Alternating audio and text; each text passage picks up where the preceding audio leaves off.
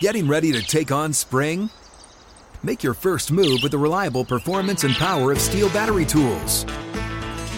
From hedge trimmers and mowers to string trimmers and more, right now you can save $50 on select battery tool sets. Real STIHL. Offer valid on select AK system sets through June 16, 2024. See participating retailer for details. If a new house is on your wish list in the next five years, grow your savings faster and experience your dreams with an Ohio Homebuyer Plus account from Kemba Financial Credit Union. A savings account specifically designed to save for a new home where you can earn 7% APY, a $500 matching bonus, and a $1,500 mortgage closing cost credit. Learn more at Kemba.org. Offer expires March 31st, 2025. APY equals annual percentage yield. Restrictions apply. NMLS 292230. Equal housing lender. Federally insured by NCUA. Hey, Dave. Uh, just wanted to see if you're planning to play the starters this week. Um, it's a good question. Yeah. no, I just sorry. I'd say I'll say I'll say this. We'll do what's best for the team. There you go, going. Um, I'm not expecting much on this either, but Adoree', Azeez, and Leo. I mean, you expecting them to practice uh, when Wednesday rolls around? Like, where are they at? I'm expecting them to do stuff at practice. Yeah. Okay. How much? Uh, how much? You know, a couple more days here, but I'm expecting to do something, um, each of them. Okay, and then last one, uh, Jarrad Davis. Obviously, you got a long look at him uh, yeah. last night. What you saw, and is is he a guy who could show enough yesterday to you know get a role, uh, you know, in the playoffs? Yeah, I thought he I thought he played well um, for only being here a short time. Understood what we asked him to do. Um, I thought he made a lot of good plays out there. So, uh, yeah, we'll we'll you know continue to put him in there and, and see how he develops for us. But I thought he did a good job for us. Thanks. Yep. Kim Jones. Hey, Dave. How are you? Good, Kim. How are you? I'm great, thank you. Um, I, I, was wondering about your receiver corps, um, the three main guys, uh, and then I would, I guess, I would include Bellinger in that, whether you would or not. You know, we could discuss maybe. But um, how has that group been good enough uh, to really not hold your offense back and, and it seems from a distance to really grow during this season? Well, I'd say they're smart, tough, and dependable. Um, they know what we expect out of them. Uh, they don't really make a lot of mental errors. They know exactly what to do. Um, they've made plays when the balls come their way. I think the quarterback has a lot of trust in them. He can there's a good feel for their body language and how they run routes, and I think they do a good job of of working on that with him. So, and and I'm including Daniel. You know, even though he had that you know span where he got hit in the eye and uh, was off some, but dependable group that works really hard and you know selfless, which is important. Um, you know, they don't really care how many they get. You know, um, just as long as they're they're helping contribute to our success. Is there any chance Kenny, after yesterday, finally that touchdown, can work himself back into that group in the playoffs? Yeah, I mean, we'll see. Uh, we'll see. We'll go out there and, you know, Kenny's worked hard since he's been here. Um, those three guys have done a good job for us. So, again, every week's a different, a different plan, a different way we want to do things. So, um, I think everything's on the table. Thank you. Yep. Paul Schwartz. Hey, Brian. Hey, Paul. Hey, a um, couple of things um, uh, uh, asking about you a little bit here. Um, um, do you, how do you think that your playoff experience, not as a head coach, but you know, for many different teams in the league, um, you know, many different years, um, will help you prepare your team this week? Well, I think everybody just has a job to do. It's the same as week one as it is week five, as it is the end of the year. obviously, you know, the stakes are a little different. If you lose a game, you go home. So, again, every year is different. Every year that I've been privileged to be part of the playoffs um, has been different. Uh, a lot of different circumstances, different games, how many you played. Uh, and what I've learned, Paul, is none of that really matters. what matters is how you go and, and play the game um, on Sunday. So our preparation, our consistent way we do things, that's all going to be important to us in terms of the process, and then ultimately going out there and executing and um, you know, again, I've been part of a lot of them, but they're all different. So uh, you know, the losses really hurt. Uh, they probably hurt more than the happiness of the wins in the playoffs. But in terms of my overall experience, I'd say I have a lot of coaches on our staff that have some too. But you know, I talked to those guys already. It's you know, it's what we do this week. I think everybody understands that. It's what we do this week, and ultimately how we go out there and and play in the game. Because what wins in week one wins in the playoffs, and what loses in week one loses in the playoffs. Uh, one more quick one is: sure. um, Do you think um, you know your career has gone, you know, ascended to where you want it to be as far as being a head coach, but it wasn't a straight line. You know what I mean? You know, as opposed to maybe some other guys who got it quick. Um, do you think some of your failures or failed, you know, maybe not your failures, but you know, ups and downs have helped you become the head coach that was ready for this right now? Well, I'm just saying, general failures help. Uh, they don't help when you're in the middle of them, but you certainly learn a lot from things that you know, didn't go as well. Um, you know, I certainly have. Um, and I've had I've had plenty of them, and I know I'll have plenty more. But um, you learn a lot from from the failures. Absolutely. Thank you. Yep. Hey guys, this is Matt Jones, Drew Franklin from the Fade This podcast. We got a great episode coming up, picks in all the sports, football, basketball, we do them all. But here's a preview of this week's episode. Do you think it's more embarrassing to dye your hair or to have hair plugs? I don't think either are embarrassing if you're not trying to conceal it and act like you didn't. Okay. So you think if you just come out and go, I got hair plugs. Yeah, like check out these hair. Pl- I mean, don't just walk around, hey, tapping, hey, hey, stranger. I don't want you thinking this is natural, you know. But I mean, do you, you have to do that with everyone you meet? Try to act like they, uh, you know what I mean? Yeah, but I mean, like, like John Cena got it. You know, when John Cena came back to wrestling, he had a bald spot, and now he doesn't. Mm-hmm. You think he should be required in all interviews to say, "Look, by the way, I covered up my bald spot"? Yeah, I guess it's weird. I mean, you don't wear a sign or like put a sign in your yard, but all right. So what about toupees? Those are the most obvious. I but let's like. say you're like Bill Self and you can get it to where it looks good. His is magical. I don't even know if his is a toupee. It is. I think he went into the future and had a procedure we haven't even discovered yet. And this episode was brought to you in partnership with DraftKings. To hear more, listen and subscribe to Fade This on iHeartRadio or wherever you listen to podcasts. Bob Brookover. Hey, Brian. Hey, Bob. Um, how would you uh, describe what your rookies have contributed to this team? And they don't have playoff experience, obviously. Uh, but can those kind of guys, uh, the one that always comes to mind to me is Malcolm Butler, uh, can those kind of guys make a real difference in these kind of games? Well, I think anybody can make a difference. It's how you play and how you prepare, and that's what I've learned. Any you know, there's any so many things that happen in a game, and um, you know, there's far fewer games now. Um, there's really one. That's all you're guaranteed. Everybody's only guaranteed one. The teams that that made this tournament, um, and everybody needs to contribute. Bob, I, I can't tell you who it's going to be or not going to be. A rookie, a ten-year veteran, a four-year guy. Um, you know, every you got about you know call it 65, 70 plays on both sides of the ball, and then in the kicking game, you know, you you got to have your best stuff and you got to play your best. And, and how to go back to the original question, how have you felt about this this rookie class and where they're at right now in terms of being able to contribute to in, in games like this? Yeah, the guys that have been, I don't, you know, they're really not rookies. Um, it's almost like they've been through two college seasons with the preseason too. So. Um, they're a big part of what we do. I think they've improved just like a lot of the players have improved, and um, we're going to need everybody. Thank you. You got it. Patty Traina. Hey, Coach, how are you? Good, Patty. How are you? I'm good, thank you. Coach, with the playoffs, obviously. Patty, you can call me a... Dabs. That's okay. Oh, okay. I'm sorry. No, you're good.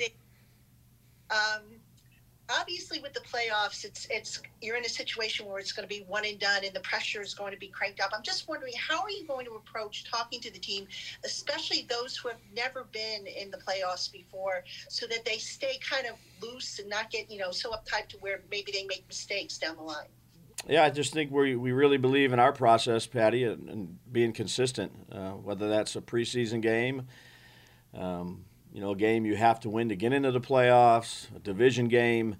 Uh, I think that, you know, throughout the season you go through um, a lot of different things. To Paul's questions, you go through some failures, you go through some successes, you go through some tough games on the road when everybody's against you. You go through some some big games, whether that's a a night game on a Sunday night, you know, against a division opponent or a Thanksgiving. You, you know, you've you've went through these experiences, and each week you learn, and uh, you might not learn for that necessary next game, but I think those collective experiences, um, you know, you lean on those. But in terms of our preparation for our players, for our coaches, it'll be it's a boring word, but it'll be consistent. Um, you know, we believe in, in what we do, we believe in how we do it, and then we have to go out there and you know execute and, and call a good game and make good decisions. And you know, again, what what wins in week one wins in the playoffs, um, and that's the truth.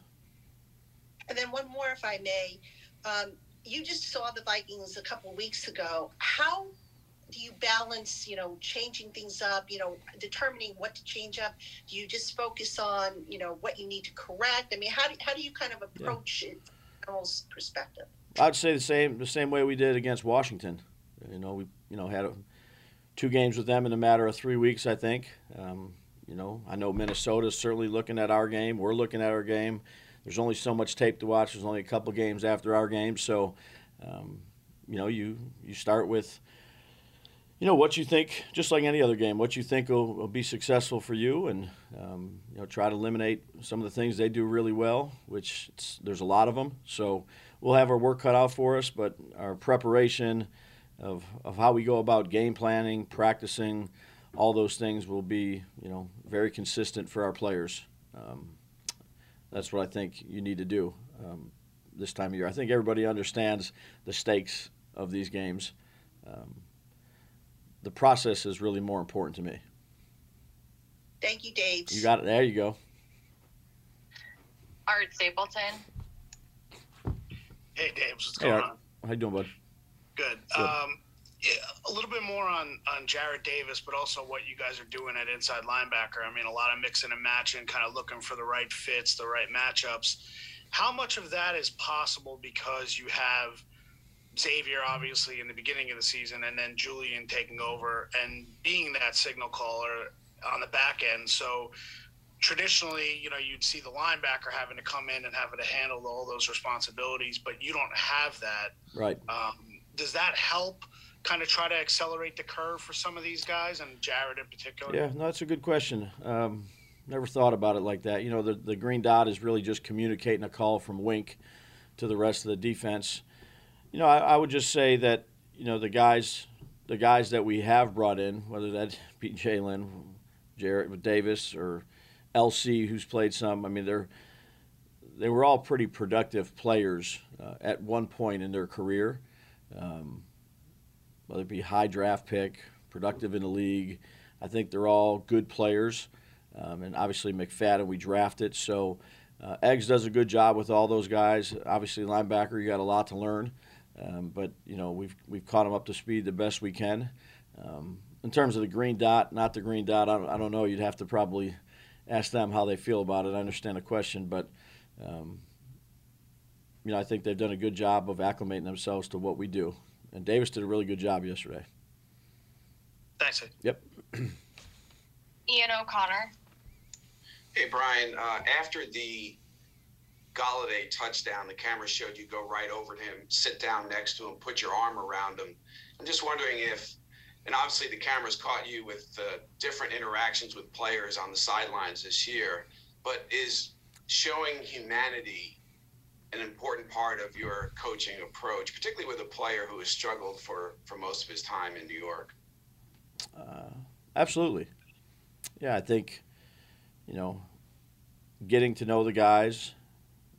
I have a wide wide variety of emotions. I think I show. Um, you know, this one was more I just you know was proud of the young man. He made a great play.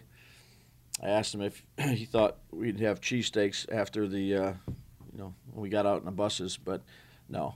Um, yeah, no, I think you know, I respect all of our players. Every player has a different journey. Every player goes through different things, and um, you know, he's certainly a guy that I respect a lot.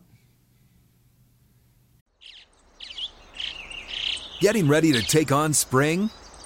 Make your first move with the reliable performance and power of STIHL battery tools. From hedge trimmers and mowers to string trimmers and more, right now you can save $50 on select battery tool sets. Real STIHL. Offer valid on select AK system sets through June 16, 2024. See participating retailer for details.